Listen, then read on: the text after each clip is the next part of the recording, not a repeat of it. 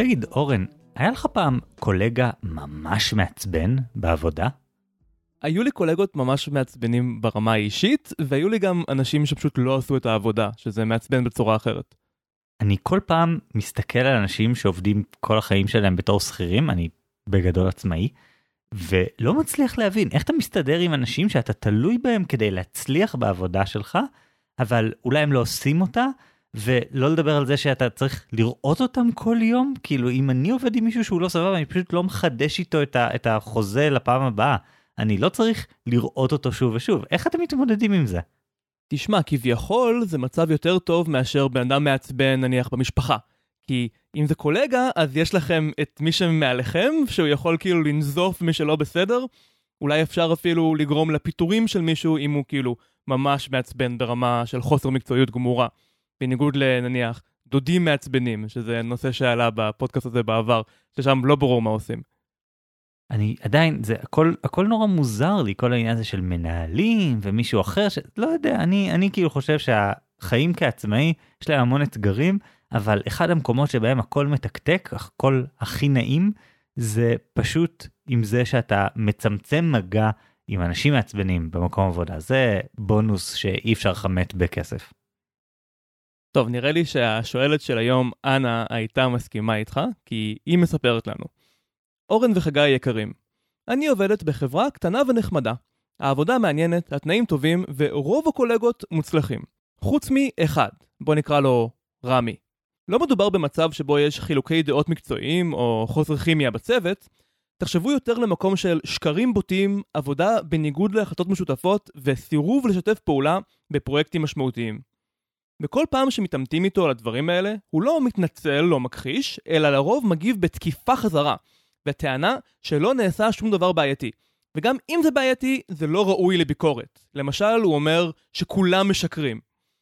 המנהלת של שנינו, דרורה, מודעת לעניין, וככל הנראה מוכנה לבלוע את זה משיקולים לא ברורים, ולכן זה מה יש.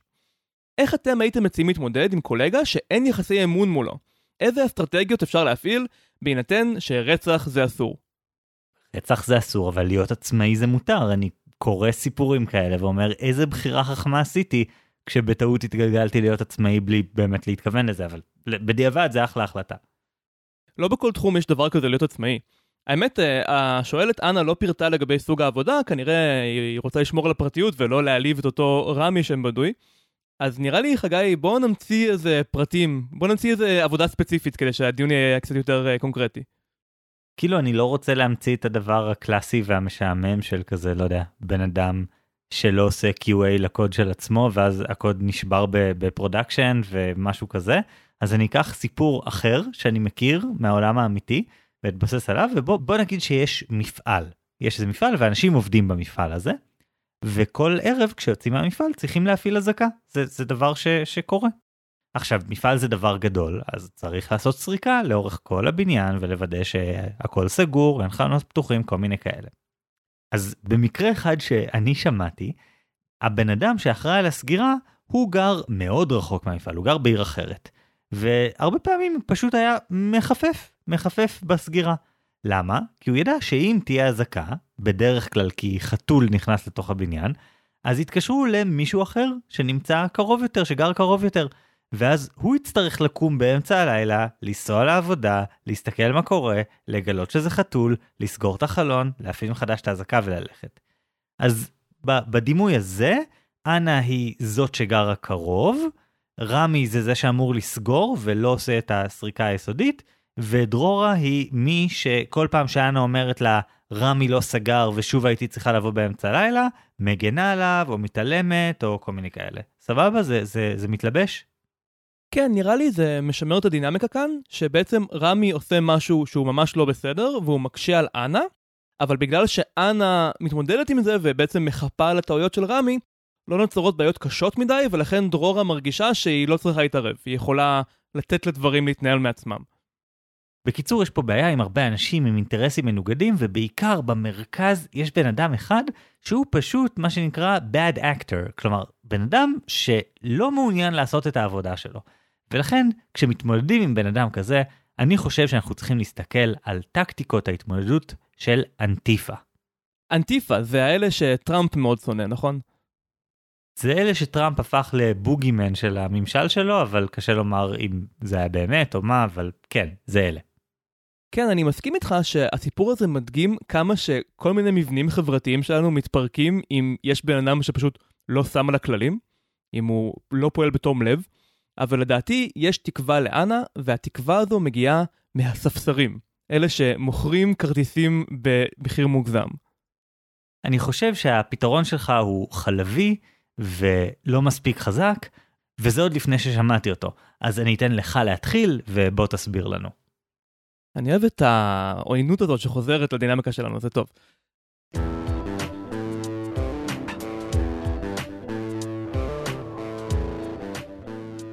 אנה, את עומדת בפני בעיה די רצינית. במבט ראשון, זה נראה כאילו המצב אבוד מראש. את עובדת עם מישהו שמסרב לעשות את העבודה שלו כמו שצריך, והוא כבר יודע מניסיון שהמנהלת שלו לא הולכת לעשות שום דבר לגבי זה. במילים אחרות, משלמים לו כדי שהוא לא יעשה את העבודה שלו, אז למה שהוא יעשה את העבודה שלו? אם הוא פתאום יחליט כן לעבוד כמו שצריך, כן uh, לגרש את החתולים מהמפעל לפני שהוא הולך הביתה, זה בעצם יהיה לעבוד בחינם, כי הרי הוא יודע שהוא בכל מקרה מקבל את אותו הכסף תמורת פחות מאמץ. או אם ננסח את זה מחדש במונחים של uh, תואר ראשון בכלכלה, לרמי אין תמריץ להתנהג אחרת. במודל שמלמדים בשיעורי כלכלה, רמי רוצה למקסם את התועלת שלו. במקרה הזה הוא רוצה כמה שיותר כסף וכמה שיותר לנוח. ובמשחק הזה שהוא נמצא בו, יש מה שנקרא אסטרטגיה שלטת. אם הוא ימשיך להתעצל ולא לעשות את העבודה כמו שצריך, אז זה לא משנה מה את תעשי בתגובה, הוא בכל מקרה יוצא עם הכי הרבה מנוחה ועם אותה כמות של כסף. במונחים של uh, תורת המשחקים זה משחק מאוד פשוט עם פתרון יחיד. וכאן בעצם הסיפור יכול להיגמר אם אנחנו נקבל את תפיסת העולם הזו, של האדם הכלכלי משיעורי כלכלה, הומו אקונומיקוס, שתופס את כל העולם בתור משחק שניתן לנצח בו.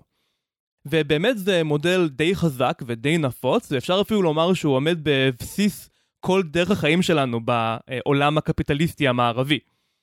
אפילו אבי הקפיטליזם, אדם סמית, התבסס על הרעיון הזה כדי להסביר למה בכלל אנשים עובדים מלכתחילה.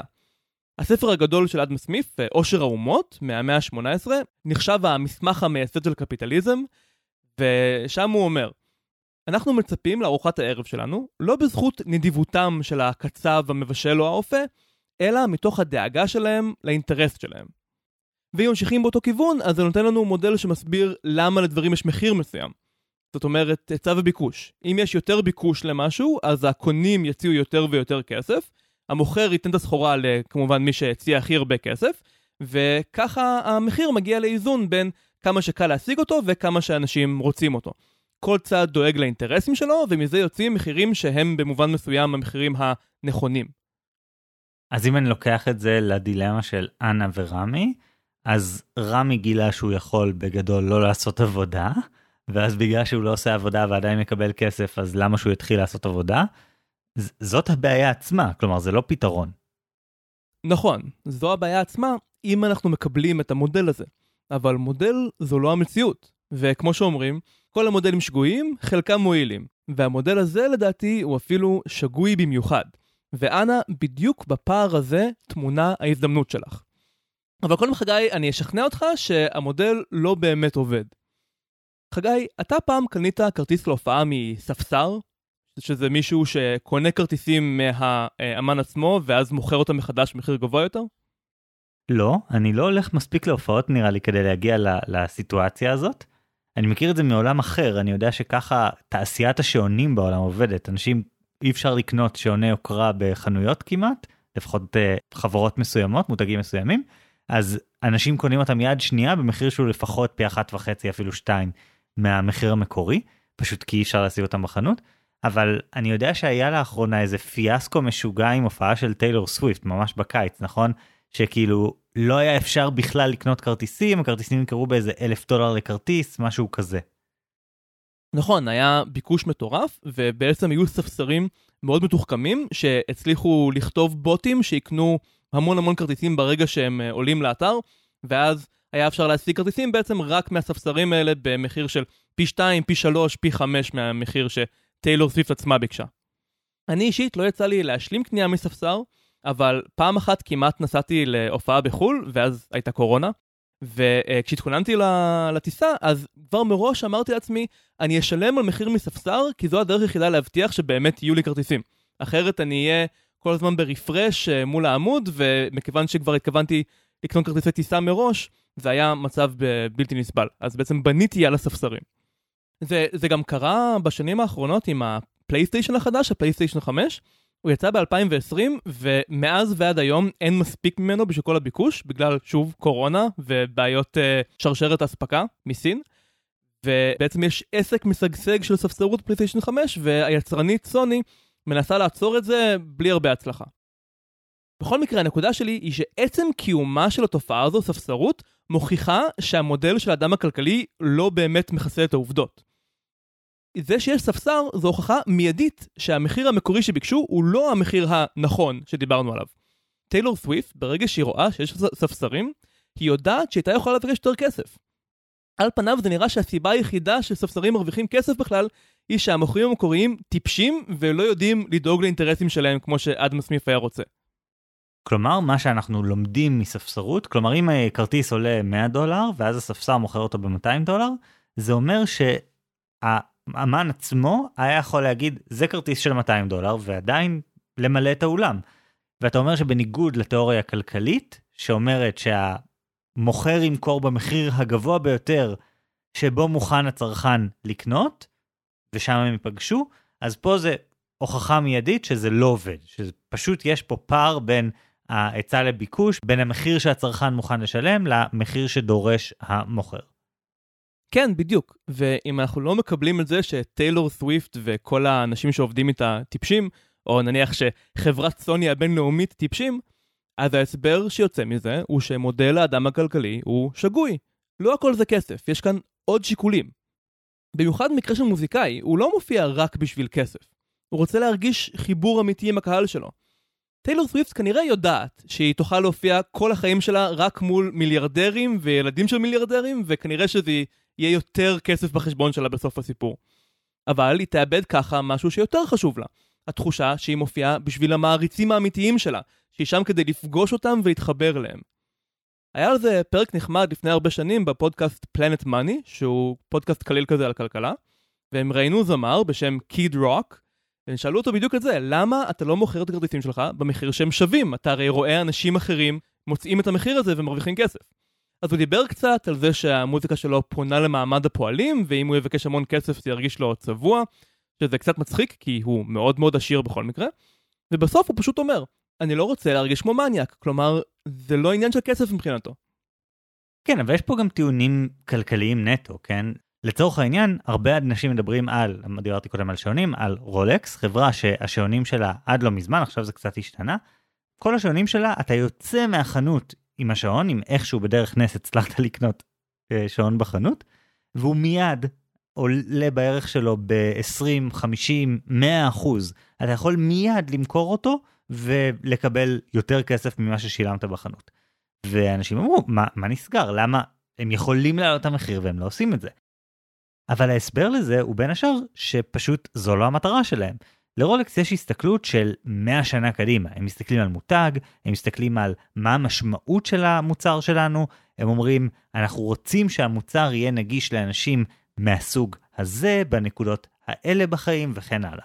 והם אומרים טוב אולי עכשיו השוק נורא נורא בוער או כל מיני כאלה, אבל אם אני אעלה את המחיר אז אני אפגע בעצמי בטווח הארוך. יכול להיות שאני פתאום אהפוך לחברת שעונים סופר יוקרתיים, ואז מותג אחר יתפוס לי את הנישה.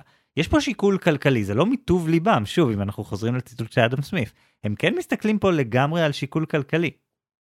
תשמע, זה כנראה חלק מהעניין. אולי טיילור סוויפט חושבת שאם היא תפנה רק למיליארדרים, אז פחות אנשים יקשיבו לה בספוטיפיי, ובסך הכל זה יצא פחות כסף.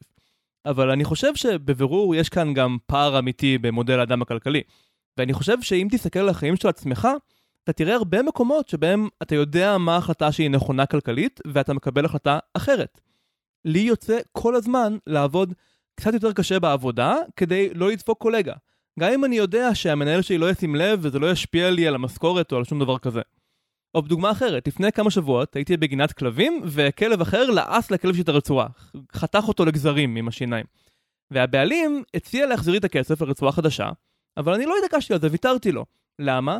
כי סך הכל הוא הרגיש ממש רע, הוא uh, התנצל, הוא גם עזר לי לקשור מחדש את הרצועה באופן זמני כזה כדי שאני אצליח להגיע הביתה, אז פרגנתי לו.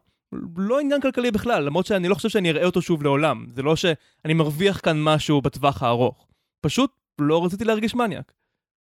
אוקיי, okay, אז נשמע לי שאתה הולך עם זה לכיוון של בעצם אנה צריכה לעבוד מול רמי ומול דרורה בכלים חברתיים ולא באמצעות התמריצים. כלומר להגיד, התמריצים הכלכליים בבירור החזיבו אותנו פה, הם לא עובדים, הם לא מייצרים את ההתנהגות הנכונה, אבל אם אנחנו פותחים את הראש רגע, אנחנו יכולים להסתכל החוצה מתוך המודל הכלכלי ולמצוא עוד כלים לייצר את ההתנהגות הנכונה.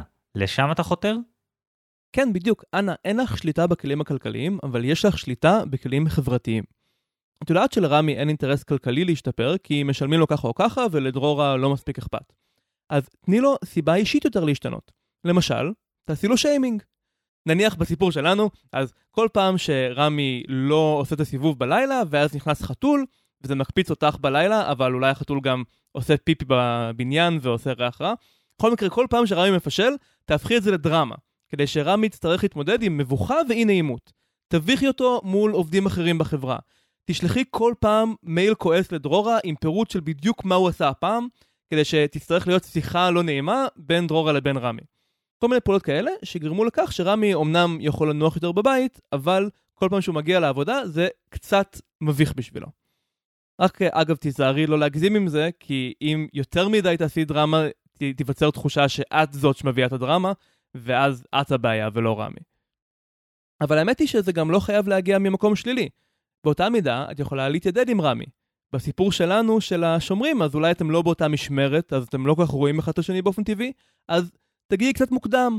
אולי אפילו תעזרי לו לסגור פעם אחת, ובדרך תדברי איתו, תספרי על החיים שלך, תעשי איזה שיחת חולין, ככה שרמי יתחיל לחשוב עלייך בתור בן אדם אמיתי ולא סתם איזה שם שמופיע ברשימת המשמרות, ויהיה לו, שוב, לא נעים לדפוק אותך. ואם את ממש מוכשרת, את אפילו יכולה לעשות גם וגם. גם החלק של השיימינג וגם החלק של להתחבר. יש פה כמה בעיות. כאילו, אני חושב שהבעיה העיקרית היא שמערכת היחסים הקריטית היא באמת בין דרורה לבין רמי, ולאן אין גישה ישירה למערכת היחסים הזאת. נכון, היא יכולה במרכאות לגבות מחיר, אבל כל המחירים האלה שהיא גובה וכל הדברים האלה שהצעת, הם בדיוק מסוכנים באופן שאתה בעצמך אמרת. הם מעכירים את מערכת היחסים בין אנה לבין דרורה, כלומר בין אנה לבין המנהלת שלה. זה לא פוגע ישירות במערכת עם רמי. ובעצם מה שהיא עושה זה לייצר כזה אסוציאציה של אוח כל פעם שאני מדברת עם אנה זה הולך למקומות האלה. אלא אם כן יש לה מלכתחילה מערכת יחסים יותר טובה עם המנהלת שלה ממה שאנחנו יודעים אבל אולי אז היא לא הייתה נכנסת לבור הזה. אני מסכים וזו נקודה מאוד חשובה. הפעולות האלה צריכות להיות מתוך הקשר של מערכת יחסים עשירה יותר בין אנה לבין דרורה והחברה בכלל. אנחנו דיברנו על זה קצת בפרקים קודמים, על הרעיון של הון חברתי או הון קהילתי. למשל, בפרק 6 דיברנו על למה לטרוח להיות אורח בחתונה של עמית מהעבודה. אם לא כיף לך המחשבה ללכת לחתונה, עדיין שווה ללכת כדי לבנות ביניכם איזשהם יחסים, לא כי כאילו אפשר להוציא את זה כמו מטבע, אלא כי זה יוצר בסיס של מערכת יחסים חזקה יותר בינך לבין שאר העובדים, ואז כשמגיעים רגעים לא נעימים כאלה, למשל, כשצריך לעשות שיימינג לעובד שלא עושה את העבודה שלו, אז זה לא בוואקום, ששם שניכם יוצאים רע, גם אנה וגם רמי, אלא זה בתוך הקשר חזק יותר. וזה באמת דורש יכולות חברתיות מסוימות, וזה גם דורש, שוב, לא לחשוב על כל מונחים כלכליים נטו. בפרק ההוא, פרק 6, אני דיברתי על uh, משפחות פשע, שבעצם הסנדק בסרט הסנדק, הוא לא רק רוצה שישלמו לו על זה שהוא הולך לשבור את הרגליים למישהו, אלא הוא רוצה שיזמינו אותו לקפה, שיקראו לו הסנדק, שייתנו לו כבוד וכל זה, כי זה בעצם סוג אחר של הון.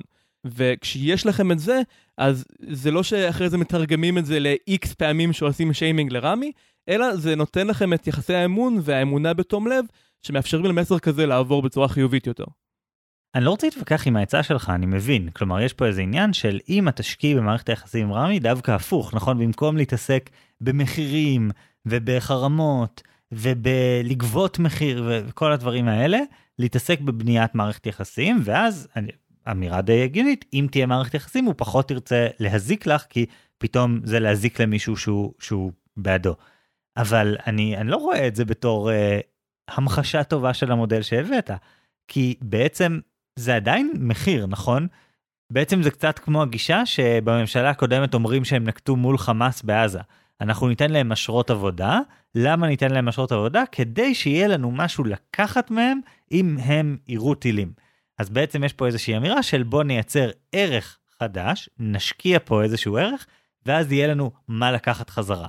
כלומר עכשיו מערכת היחסים בין אנה לרמי היא מערכת יחסים של אין כלום, אז אין במה לפגוע. ואם יהיה במה לפגוע אז יש משהו, אבל שים לב שזה עדיין מחיר כלכלי, כאילו הכל אפשר לכמת, זה פשוט לא מתרגם ישירות לכסף, אבל זה, זה לא לא כלכלי. תשמע, המודל הזה של תמריצים ותועלות וכלכלה הוא מאוד גמיש, ואפשר לעקם אותו ככה שהוא יתאים כמעט לכל דבר. אפשר להסתכל על כל דבר טוב שיש לנו בחיים בתור סוג של פרס או תועלת, וכל דבר שלא באנו לעשות בתור uh, מחיר או השקעה. אבל זה שזה אפשרי לא אומר שזה מועיל, אפשר גם לחשוב על כל אינטראקציה אנושית בתור uh, מלא מלא אטומים של פחמן ומימן שמתנגשים אחד בשני, ואם היה לנו כזה סופר מחשב על, אז אולי אפילו היינו יכולים להגיע לאיזושהי מסקנה, אבל זה מה שנקרא רדוקציוניזם, כלומר, לא תמיד זה מועיל לקחת תופעה מורכבת ולהתעקש להסתכל עליה בכלים שהם פשוטים מדי. ואני חושב שזה מה שיכול לקרות כאן. אם אנחנו נסתכל על המערכת יחסים בין רמי לאנה בתור אוסף של טרנזקציות שבו רמי מקבל שכר או עונש, ואנה נותנת את המחיר שהיא מוכנה לתת תמורת איזושהי תמורה, אם זה מחיר כלכלי או מחיר חברתי או כל דבר כזה, זה ניתוח שיעבוד, אבל הוא מפספס את העיקר כאן. העיקר כאן הוא שרמי לא רוצה להרגיש כמו מניאק. כרגע הוא בדיוק חי בעולם הכלכלי הזה, שבו הוא עושה עבודה גרועה, מקבל כסף כאילו עושה עבודה טובה, וזהו. אבל אם אנחנו נעביר אותו למסגור שבו הוא לא רק ביחסי עבודה עם אנה, אלא גם ביחסים אנושיים עם אנה, אז זה, זה משנה את כל ההתנהלות, זה משנה את כל החישוב. ואז אפילו תמורת פי שלוש משכורת הוא לא יהיה מוכן להיות מניאק לאנה, אם הוא יחשוב עליה בתור בן אדם. הבעיה הכי גדולה שנותרה לי פה, היא זה שאתה מתעלם אולי מזה שאולי רמי עושה את זה בכוונה. שאולי הוא פשוט רוצה, הוא פשוט סבבה עם להזיק לבן אדם אחר, ואז לא משנה כמה אנה תבוא לקראתו וכמה היא תנסה לייצר מערכת יחסים, זו לא המשוואה שהוא מעוניין בה או חושב עליה, ולכן זה נידון לכישלון מראש.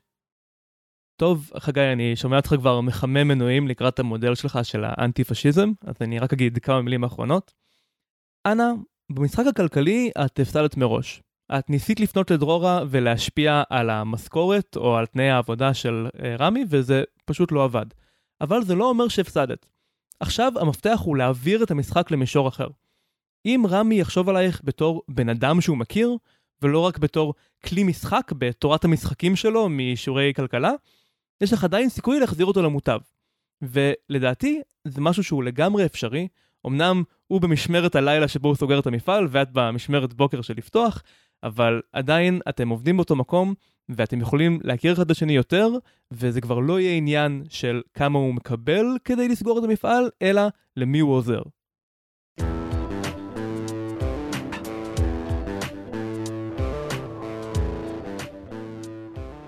אז אנה, אני רוצה לספר לך על אנטיפה. עכשיו, אנטיפה זה מושג שנכנס לתודעה הציבורית האמריקאית וגם בשאר העולם בזמן הכהונה של דונלד טראמפ, כי כל פעם שהיו איזה הפגנות, או לפעמים מקרים של הפגנות קצת יותר אלימות, או כל מיני דברים כאלה, כל פעם שהייתה איזושהי מחאה, ממשל טראמפ והתומכים שלו אמרו זה אנטיפה. אה, יותר מזה, זה אה, אנטיפה, זה ארגון שממומן על ידי ג'ורג' סורוס, שמשלם למפגינים, ואז בגלל זה הם מפגינים, ואין פה באמת עם שבאמת חושב דברים, אלא הכל זה כסף גדול שזה. ג'ורג' סורוס, מי שלא מכיר, הוא מיליארדר אמריקאי, אגב יהודי, שכמו אנטיפה הפך לשם דבר במי אה, שהורס את אמריקה לדעת הימנים האמריקאים. בדיוק. ויש קטע נפלא שראיתי בזמן ההכנה לפרק הזה, נפלא, מזעזע, מה שאתם רוצים, שרואים אחד מהאנשים שפורצים לגבעת הקפיטול, כאילו ממש בתוך גבעת הקפיטול בארצות הברית, בשישי בינואר 2021, והוא צועק למצלמה, בניגוד לאנטיפה, אנחנו מכבדים את החוק, אנחנו אנשים טובים, אנחנו היינו אנשים שומרי חוק עד שאתם עשיתם לנו את זה, אתם אשמים. כלומר, הוא פרץ למושב הקונגרס האמריקאי, לבית הקונגרס, ופשוט מפנים אותו משם שוטרים, והוא כזה, זה בגללכם, זה בגלל אנטיפה, אתם הכרחתם אותי לעשות את זה. אוקיי, okay, אבל מעבר לזה שזה חלק מדף המסרים הטראמפיסטי, זה דבר אמיתי שקיים? כאילו, אין ארגון שקורא לעצמו אנטיפה. יש אנשים שקוראים לעצמם אנטיפה, או שזה רק משהו מדומיין בראש של, של המתנגדים שלהם כביכול? זה ממש מסובך, אין ארגון, אין כאילו מקום ש... ש... לא יודע, עם חשבון בנק שאפשר לתרום לו, או משהו כזה, שכאילו אין, אין דבר כזה. זה יותר כמו תנועה, אפשר להגיד שזה אולי אפילו סט רעיונות. אני בעיקר רוצה לדבר על הרעיונות שמאחורי זה. כלומר, יש כל מיני אה, מכנים משותפים לגישה הזאת, שבעצם אומרת, אנחנו צריכים לעצור פשיזם, ואנחנו מוכנים לעשות הכל בשביל להגיע לשם. באמת קשה להגיד בעד מה הם, כי אין בדיוק הם ואין זה, אבל כאילו זה בין אה, פשוט אה, בלי גבולות, כלומר, במלחמה נגד פשיזם אנחנו אה, לא מהססים, וזה יכול גם להגיע ל"אנחנו לא מגנים" או אפילו מעודדים אלימות נגד פשיסטים. מה שזכור במיוחד זה איזושהי תקרית ביום ההשבעה של דונלד טראמפ, שהניאו-נאצי האמריקאי ריצ'רד ספנסר התראיין לנראה לי ABC, ואחד מהמפגינים שלבוש בבגדים המסורתיים של אנטיפה, שזה כזה בנדנה על הפנים שמסתירה את הפנים, פשוט הגיע לשם ונתן לריצ'רד ספנסר אגרוף מול המצלמה, מה שהתחיל דיון של שנים רבות על האם מותר לתת אגרוף לנאצים. כי מישהו אשכרה עשה את זה ואז אמרו רגע אבל זה אלימות אסור אלימות וכן הלאה. עכשיו אני, אני ממש לא רוצה להיכנס אל תוך התוכן הספציפי הפוליטי פה ובטח אני לא הולך להגיד דברים של כאילו אלימות זה בסדר זה זה לא, ה, לא המקום שאני רוצה להיכנס אליו. אבל אני חושב שיש עקרונות שמסבירים את, ה, את הגישה הזאת שהם מאוד מאוד רלוונטיים והם גם מאוד מאוד מעניינים. והרעיון הבסיסי פה הוא רעיון די פשוט שאומר, חוקי המשחק הדמוקרטיים לא בנויים היטב כדי לעצור פשיסטים.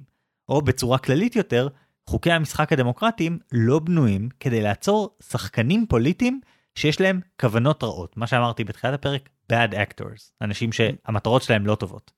אוקיי, okay, אז זה בעצם כמו הבעיה של אנה, שיש לנו bad actor בחברה, רמי, והמערכת לא בנויה להתמודד עם זה שהוא לא רק שהוא לא עושה את העבודה שלו, אלא הוא לא מתנצל ולא מתבייש. ואין לאנה כלים כדי להתמודד עם בן אדם שלא מוכן להודות שהוא עושה עבודה לא טובה. בדיוק, ו- וזה לא שהכל נורא בוטה, נכון? זה לא שהוא נגיד מקלל בפ- בקולי קולות, זה לא שהוא מועל בכספים, כאילו אין איזה משהו שהוא כזה בבירור מעבר לקו האדום, נכון? שזה גם משהו שרואים מסביב לתנועות פשיסטיות או עריצים במאה ה-20 והמאה ה-21.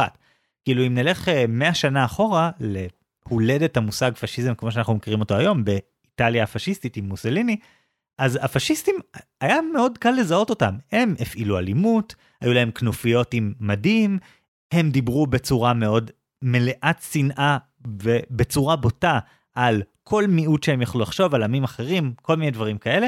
הם גם אמרו, היי, אנחנו פשיסטים. כן, כאילו הכל היה מאוד מעל השולחן, לא ממש היה שאלה בעניין הזה. אבל דברים השתנו, היום חברות לא יקבלו את מה שהן קיבלו לפני 100 שנה, בגדול, כן, יש יוצאי דופן והכל. ויש ספר שיצא ממש לא מזמן שנקרא Spin Dictators, שבו החוקרים סרגי גורייב ודניאל טרייזמן, שבעצם אמרו שיש איזשהו שינוי. השיטות החדשות של משטרים טוטליטריים ושל פשיסטים הם לא חולצות חומות ואלימות ברחובות ולהגיד אנחנו פשיסטים והמדינה מעל הכל, אלא שהם פשוט עושים דברים בצורה הרבה יותר מעודנת, הם, הם מנומסים יותר במרכאות, הם משתמשים במנגנונים הדמוקרטיים כדי להשתלט על השלטון באופן שהוא אף פעם לא בוטה. זה אף פעם לא להסתכל ולהגיד, אה ah, הנה, יש פה הפיכה פשיסטית. זה אף פעם לא נראה ככה, זה תמיד נראה אחרת. וכאן ההקבלה לסיפור של רמי מאוד ברורה. אם רמי היה המקבילה הארגונית של אה, פשיסט מוצר, אז היה מאוד קל לזהות אותו ולטפל בו. כלומר, דרורה לא הייתה יכולה להעלים עין. אבל כשהוא עושה דברים שהוא בסך הכל נראה שהוא בסדר, אבל רק באינטראקציות אישיות ובמקומות כאלה אה, נקודתיים הוא, הוא מתנהג לא בסדר, אז פתאום המערכת לא יודעת איך להגיב לזה, שזה מאוד דומה מה שקורה עם מערכות דמוקרטיות ופשיסטים. אני חושב שאתה נותן כאן הרבה קרדיט לדרורה, מהשאלה של אנה בכלל לא ברור לי מה היא הייתה עושה אם רמי היה בא ואומר לה, דרורה יקרה, אין לי כוונה לעשות את העבודה שלי. נשמע שאולי אפילו אז דרורה הייתה מעלימה עין, עד שזה היה ממש אה, מפריע לה ברמה האישית, עד שהמנהל שלה היה מתערב או משהו. אבל אה, אוקיי, אני אזרום איתך עם הקרדיט שאתה נותן לדרורה. אוקיי, אז אני רוצה קצת לצלול לתוך הבעיה, כי הבעיה הזאת היא בעיה מאוד מאוד עתיקה. כבר ברפובליקה של אפלטון, הוא מצטט את סוקרטס שמדבר על זה ששלטון דמוקרטי מידרדר לעריצות. יש לו ממש את אה, שלושת סוגי השלטון ואיך כל אחד עובר לכל אחד אחר, דמוקרטיה הופכת לעריצות, עריצות הופכת לאריסטוקרטיה ואריסטוקרטיה הופכת לדמוקרטיה, ככה בדרך כלל, לטענתו. נשים את זה בצד שנייה, אבל הטענה היא שאנשים רוצים מנהיג חזק שישלוט עליהם, ואז הם מוכנים לוותר על השלטון העצמי שלהם, שלטון העם, כדי לתת כוח למנהיג החזק. זה נקרא פרדוקס החירות. האם אדם חופשי יכול להחליט שהוא לא חופשי? או האם עם חופשי יכול להחליט שבעצם הוא לא חופשי? עכשיו, אפלטון לא ממש אמר יש פה בעיה, הוא תיאר את זה כככה עובדת המציאות, ככה שיטות ממשל מתחלפות, ובמאה ה-20 הפילוסוף קרל פופר, שהזכרנו פה בפודקאסט כמה פעמים, במיוחד עם ההקשר של אה, עיקרון ההפרחה, שזה הדבר שהוא הכי ידוע בו, אז קרל פופר כתב את הספר העצום, החברה הפתוחה ואויביה, שבו הוא סוקר את האיומים הרעיוניים השונים שיש על דמוקרטיות ליברליות. בין השאר הוא מדבר על מה הנזק של הרעיונות של אפלטון, אבל כמובן הדוגמאות הכי קלאסיות והכי בוטות זה הרעיונות שמאחורי מרקסיזם ופשיזם. ובספר הזה הוא מדבר על הבעיה הזאת ש... שהתחלתי להזכיר. חברות ליברליות הן פתוחות, הן סובלניות, ובגלל שהן סובלניות, הן נותנות מקום לביטוי של כל הדעות. עכשיו, חלק מהדעות האלה הן דעות לא סובלניות, הן דעות שמנסות לפרק את החברה הליברלית. ואז מה שקורה זה שיש את פרדוקס הסובלנות. אם אנחנו סובלנים כלפי עמדות לא סובלניות, בסופו של דבר, היכולת שלנו להיות סובלניים היא בעצמה תקרוס. עכשיו, פופר עצמו היה יחסית אה, מתון פה, הוא הציג קו די ברור של מתי צריכים להפסיק להיות סובלניים כלפי דעות לא סובלניות, והקו הזה היה קריאה לפשע או לאלימות. כשמישהו משתמש בממש הסתה לאלימות, וזה זה, זה המקום שבו זה מתחיל להיות לא בסדר, שזה התפיסה הקלאסית שלנו של חופש הביטוי, כן? אה, חופש הביטוי הוא עד שאתה ממש אה, יוצא באלימות נגד אנשים אחרים. אבל יש מי שחושבים שצריך למתוח את הקו מוקדם יותר. בספר How Fascism Works, הפרופסור ג'ייסון סטנלי מפרט את הכלים שבאמצעותם הרעיונות הפשיסטים מצליחים לנצל את הפתיחות ואת הסובלנות של החברה הפתוחה כדי לפרק את אותה החברה הפתוחה. הוא בעצם אומר שבניגוד לגישה שלפיה את הרעיונות הפשיסטיים צריך לנצח בשוק החופשי של רעיונות, באמצעות היגיון, באמצעות דיון ענייני, במציאות פשיסטים משתמשים בבמה פתוחה שמספק להם השוק החופשי, כדי לשמוט את הקרקע מתחת לשוק החופשי הזה. כלומר, זה מאוד קל להבין, נכון? אם אני מגיע ל debate רציני עם מישהו שמחזיק בעמדה מנוגדת, שזה איך שאנחנו רוצים שחברה תתנהל. אנחנו רוצים שאנשים ידברו, כל אחד ייתן את הטיעונים הכי טובים שלו, ואז מי שיש לו את הטיעונים הכי טובים, הוא זה שאנחנו נקשיב לו. אבל אם אני מגיע ל debate הזה, והבן אדם שמולי, דבר ראשון שהוא עושה זה להגיד, חגי שקרן, אי אפשר להאמין לאף מילה שיוצאת לו מהפה, זה הכל פייק ניוז, זה הכל שקר, אז אין דיון יותר, נכון? הרגתי את הדיון. אי אפשר להתווכח באופן הגון עם הרעיונות האלה. והגישה הזאת של פשיזם, הפנייה לרגש, העלאת מתחים בין קבוצות, שזה נקודת תורפה אנושית מאוד קלאסית, ופשוט שקרים בוטים, כל אלה כלים שפשוט אי אפשר להתנגד אליהם באמצעות דיון רגיל. אי אפשר להשתמש בגישה הסובלנית הרגילה כדי להתמודד איתם, כי הם בעצם זאת נקודת התורפה של הגישה הסובלנית. אוקיי, okay, אז בעצם אם uh, נעבור רגע לנמשל, אז בעצם רמי ואנה הם בדיבייט כאן, והם מנסים לשכנע את דרורה, שהיא כמו המצביע.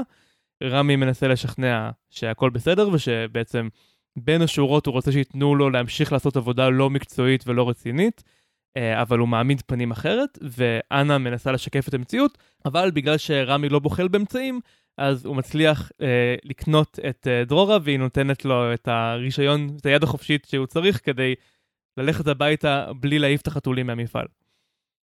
אה, אבל זו אדמרה מאוד חזקה להגיד שהוא מתווכח שלא בתום לב ושהוא אה, מעוות את המנגנונים של החברה כדי אה, להשיג את המטרות שלו.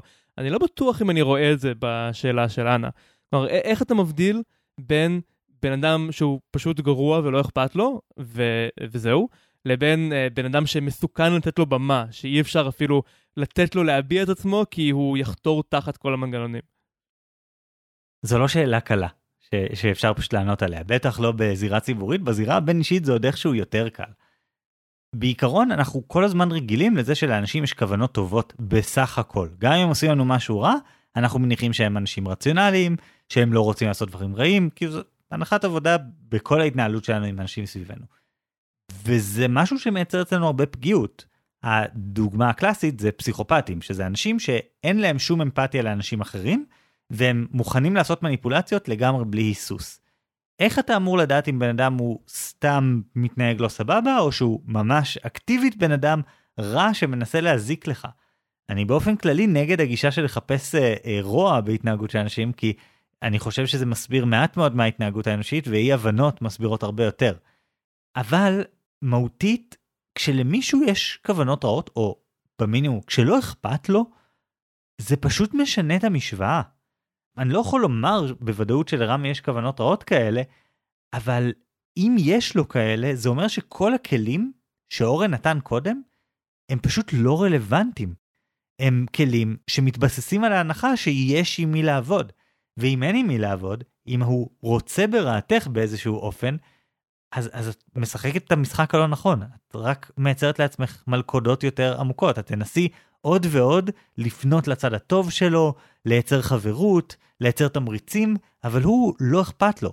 אם זה המצב, אז את במלכודת הרבה יותר גדולה, ובדיוק כאן הכלים של אנטיפה לצורך העניין נעשים רלוונטיים. הגישה שלהם אומרת, אי אפשר לתת לרעיונות פשיסטיים אפילו להתחיל לקבל אחיזה במרחב הציבורי. צריך להתנגד לרעיונות כאלה באופן מיידי וחריף ולהבהיר שאין להם מקום. אי אפשר לחכות שהם יתחילו לפעול באלימות. צריך לעצור את הרעיונות האלה כשהם קטנים, כמו שאומרים. והפעולות שנגזרות מזה זה דברים כמו אם מישהו משקר בראיון בטלוויזיה אז נכנסים בו בכל הכוח לא מתנהגים אליו בנימוס אלא אומרים אתה שקרן תפסיק לשקר אתה שקרן ממש באגרסיביות. אה, זה גם מתחבר לקונספטים של די-פלטפורמינג אה, הורדה מבמה. אה, מישהו מגיע לאוניברסיטה לפאנל ואז הסטודנטים אומרים אנחנו לא מוכנים להקשיב לאיש הזה. למה? כי אם ניתן לדמגוג לצורך העניין את הבמה, הוא ינצל אותה כדי לעשות דמגוגיה, הוא לא בא לדיון שהוא סבבה. וברור שכל הדבר הזה הוא מלכודת מאוד קשה. הרי האמירה של פופר מאוד מובנת, שאומרת רק כשמישהו מגיע לעידוד אלימות, רק אז מפסיקים להיות סובלניים אליו. וקשה להגיד איפה למתוח את הקו. אם הוא סתם משקר, אסור לשקר, לא יודע, זה לא דבר שאנחנו אוסרים על אנשים לעשות. אם הוא אומר דברים רעים על קבוצה אחרת, מה, מה הגבול? ואין לי תשובה טובה למה הגבול, כמו שאין לי תשובה עבור אנה מה הגבול. אבל ההיגיון הוא אותו היגיון. אם בצד השני יש בן אדם שמשחק מלוכלך, לא נוכל לנצח אותו באמצעות לשחק יפה. אני מסכים שמבחינת אה, אנטיפה ואנשים עם כוונות רעות בשיח הציבורי, אז זה מאוד קשה ומאוד חשוב לדבר על איפה הגבול, אבל כרגע אני יותר חושב על אנה, ופחות מדאיג אותי איפה הגבול מבחינתה, ויותר מה היא יכולה לעשות בנידון. כלומר, אמרת שאנטיפה יכולים אה, להוריד אנשים מהבמה, לצעוק עליהם, אה, לתת אגרופים לנאצים, אבל הכלים האלה לא מזמינים לאנה. אני מניח שאתה לא מתכוון שהיא תיתן אגרוף לרמי, או שהיא אה, תגרור אותו בכוח מהעבודה שלו. ומה יש לה לעשות פה בעצם? היא יכולה לעזוב את החברה, אבל זה בעצם עונש לאנה, לא עונש לרמי. היא יכולה לכעוס כלפי דרורה, ונשמע שהיא ניסתה לעשות את זה וזה לא עזר. איפה זה משאיר אותה? איך אנה יכולה להיות אנטיפה בסיפור הזה? אז אני חושב שזה חלק מהאתגר בשיח הציבורי, זה אתגר בלי פתרון. כלומר, יש פה תחום אפור מאוד מאוד גדול, איפה מתחילים את הקו זה בלאגן, וחלק מהסיפור זה שאתה צריך להחליט האם לתת לאנשים לא בסדר לדבר מדי פעם, או להוריד מהבמה אנשים שהם דווקא כן בסדר. כאילו, אתה, אתה לא תקבל החלטה מושלמת, אין קו ברור. דווקא במקרה של אנה, אה, אפשר לפתור בעיה אחת באמצעות הבעיה האחרת. הסיפור זה שאם אנה תפעל לבד, ופשוט תגיד, אני לא עובדת עם האיש הזה, אנה תהפוך להיות, כמו באחת הדוגמאות שאתה נתת, היא תהפוך להיות בעיה בעצמה. היא תתחיל להיות בעצמה בעייתית ו- וזאת שמייצרת חיכוך ומייצרת אתגרים, וזה לא טוב. אבל העניין הוא שבעצם אם רמי באמת עם כוונות רעות, כנראה שהוא לא רק עם כוונות רעות כלפי אנה. כלומר, כנראה שהוא עושה דברים לא סבבה לעוד אנשים. עכשיו, אנשים שהם פועלים באופן הזה, אחד מהדברים שהם עושים זה לוודא שיש אה, מידור, שמי שנפגע לא מדבר עם אנשים אחרים שנפגעו, כדי שאף אחד לא ידע שמדובר בתופעה, שזה ימשיך להרגיש כמו איזה צירוף מקרים, או אירוע ספציפי, או כאילו משהו שאי אפשר להכליל. כלומר, אולי רמי אה, לא סוגר את הדלת אה, ונותן לחתולים להיכנס, ואנה נפגעת מזה, והיא חושבת שרק היא נפגעת מזה, אבל אולי גם uh, רמי לא מפנה זבל מהמשרד שלו ובעצם משאיר עבודה לאנשים אחרים עם uh, כוסות uh, קפה מסריחות שנשארות uh, על, על הדלפק. אולי בעצם רמי גם uh, עושה חצי עבודה כשהוא מעביר משימות לאנשים אחרים במהלך יום העבודה לפני שהוא סוגר הוא לא uh, uh, משייף עד הסוף את הדברים שהוא צריך להעביר הלאה מהעבודה שלו במפעל. יכול להיות שהוא מעגל עוד פינות. אם הוא עושה את זה אז פתרנו שתי בעיות. קודם כל הבנו שהוא באמת שחקן רע וזה לא צירוף מקרים. אם זה רק רמי ואנה, אולי באמת יש משהו לעשות פה, אולי הוא לא רואה, אולי הוא לא מבין. אבל אם יש עוד אנשים, אנחנו כבר מקבלים עוד איתות למה באמת קורה עם רמי, שזה איתות שנגיד את זה ככה, הלוואי והיה איתות כזה שהיה אפשר לבדוק על אה, פשיסטים, כאילו מי באמת פשיסט ומי לא. אבל זה פותר עוד בעיה, כי עכשיו אנה יכולה להיות לא, לא הבעייתית לבד, שעושה מחאה לבד, שזה או אני או רמי, אלא שהיא אומרת, יש פה קבוצה של אנשים שאומרת, לא, רמי בעייתי לכולנו. רמי הוא באמת בעיה. זה לא בראש של אנה, זה משהו שכולנו יכולים להסכים עליו. אני חושב שבהפוך על הפוך אולי הגעת כאן להתחלה של תובנה גם לגבי הבעיה בשיח הציבורי.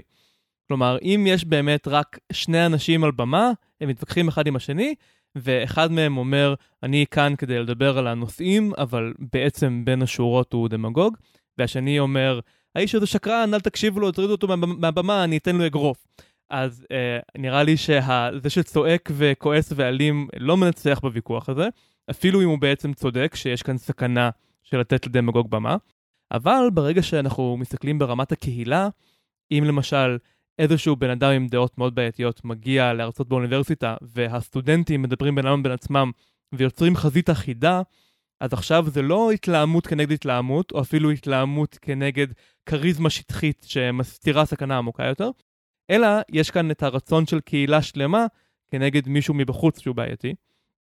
אז אני חושב שבאמת במקרה של אה, מישהו שמגיע להפיץ דעות פשיסטיות או דמגוגיות אחרות, זה יכול להיות מענה.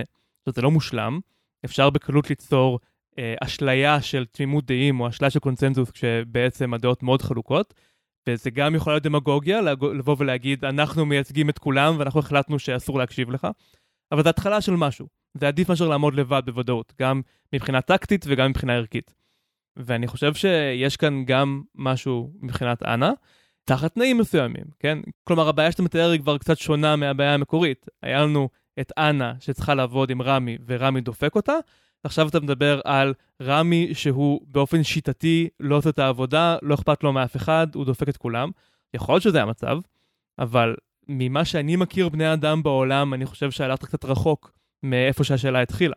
ואם אנחנו נבנה על זה שזה המצב, אם אנחנו נניח שאם הוא דופק את אנה, הוא בטח דופק את כולם, ונלך ונחפש את זה, אז אני לא יודע אם זה המקום להתחיל ממנו. זה נשמע לי קצת כמו לצאת לדייג שמי יודע אם יש שם דגים בחוץ. אני חושב שהבעיה מתחילה מאנה ורמי ודרורה במידה מסוימת, ומשם כדאי להתחיל את העבודה. אם זה נכשל, אז אולי אפשר להרחיב לעוד אנשים וליצור פה איזה חזית אחידה משותפת, אבל זה מרגיש לי קצת כמו תותח כבד. אני לא מציע פה משהו שהוא לא תותח כבד, אני מסכים איתך. אבל אני חושב שהדגש הוא, יש מקרים שבהם הכלים הרגילים מפסיקים לעבוד. זאת המציאות, זה לא נעים לאף אחד מאיתנו להגיד את זה, זה כמו שלא נעים לנו שאולי ויכוח עם שכנים יהפוך לתביעה משפטית, נכון? אבל אם מישהו מתנהל בצורה לא נורמטיבית באופן קיצוני, אז באמת שאין ברירה אחרת. אנא, אני מסכים שהכלים העדינים יותר של אורן הם כלים מאוד מאוד רלוונטיים ברוב המקרים, ברוב האינטראקציות האנושיות. אבל אין מה לעשות, יש מיעוט מסוים של מקרים שבהם זה פשוט מפסיק לעבוד, שבהם אי אפשר להתנהל בכלים מדעיים, שבהם צריכים להפעיל קצת כוח כדי לוודא שאף אחד לא יוכל להתעלם מהצרכים האמיתיים שלך ומהדרישות שלך.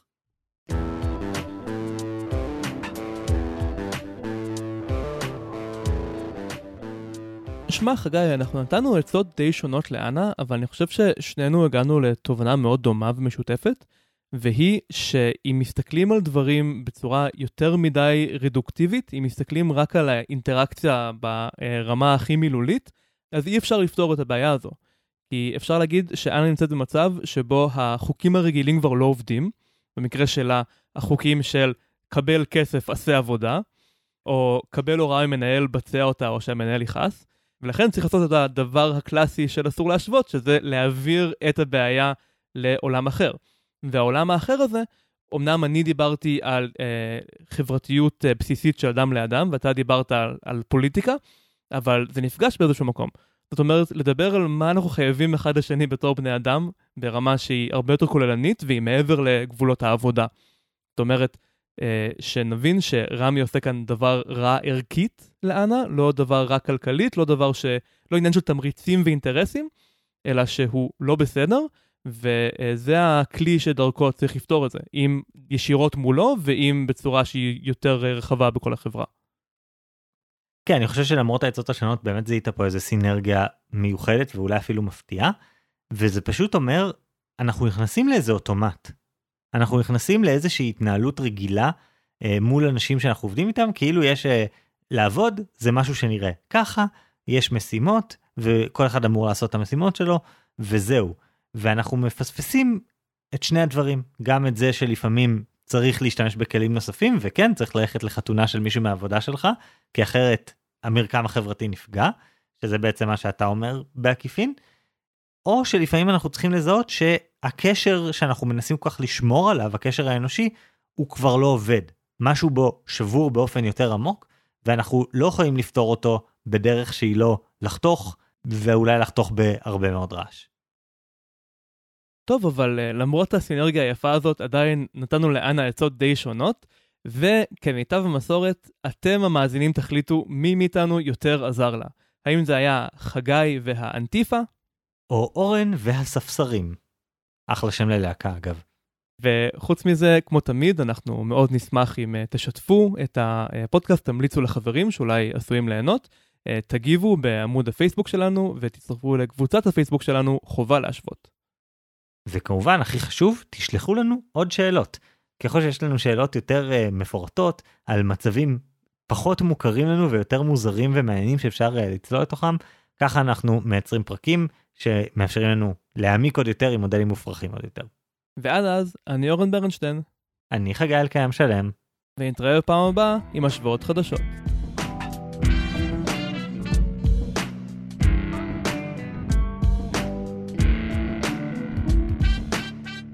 טוב, עבר מלא זמן מאז הפרק הרגיל הקודם, אז uh, אין לנו כל כך uh, סקר ותגובות הפעם, ואנחנו נמשיך ישר ל- להמליץ לכם על ספרים.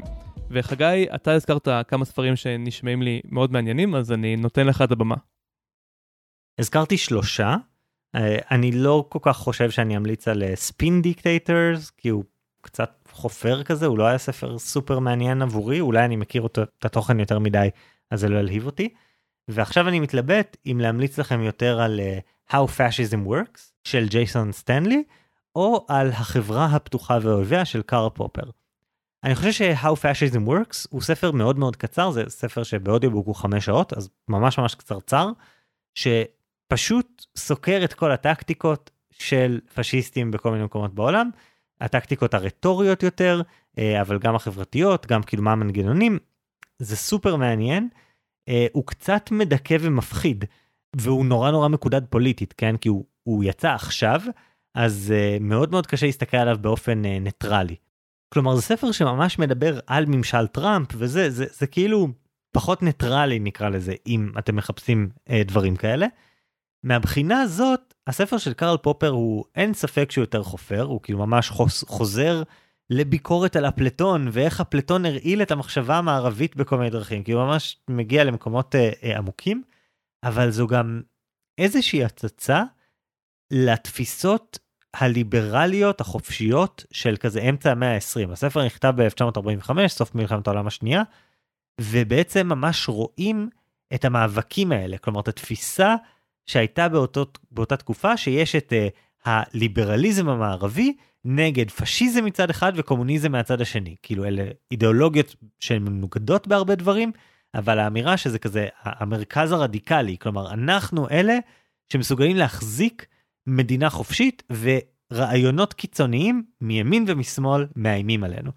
ומהבחינה הזאת זה, יש בזה משהו טיימלס uh, שפשוט מחזיק מעמד לאורך הרבה מאוד זמן.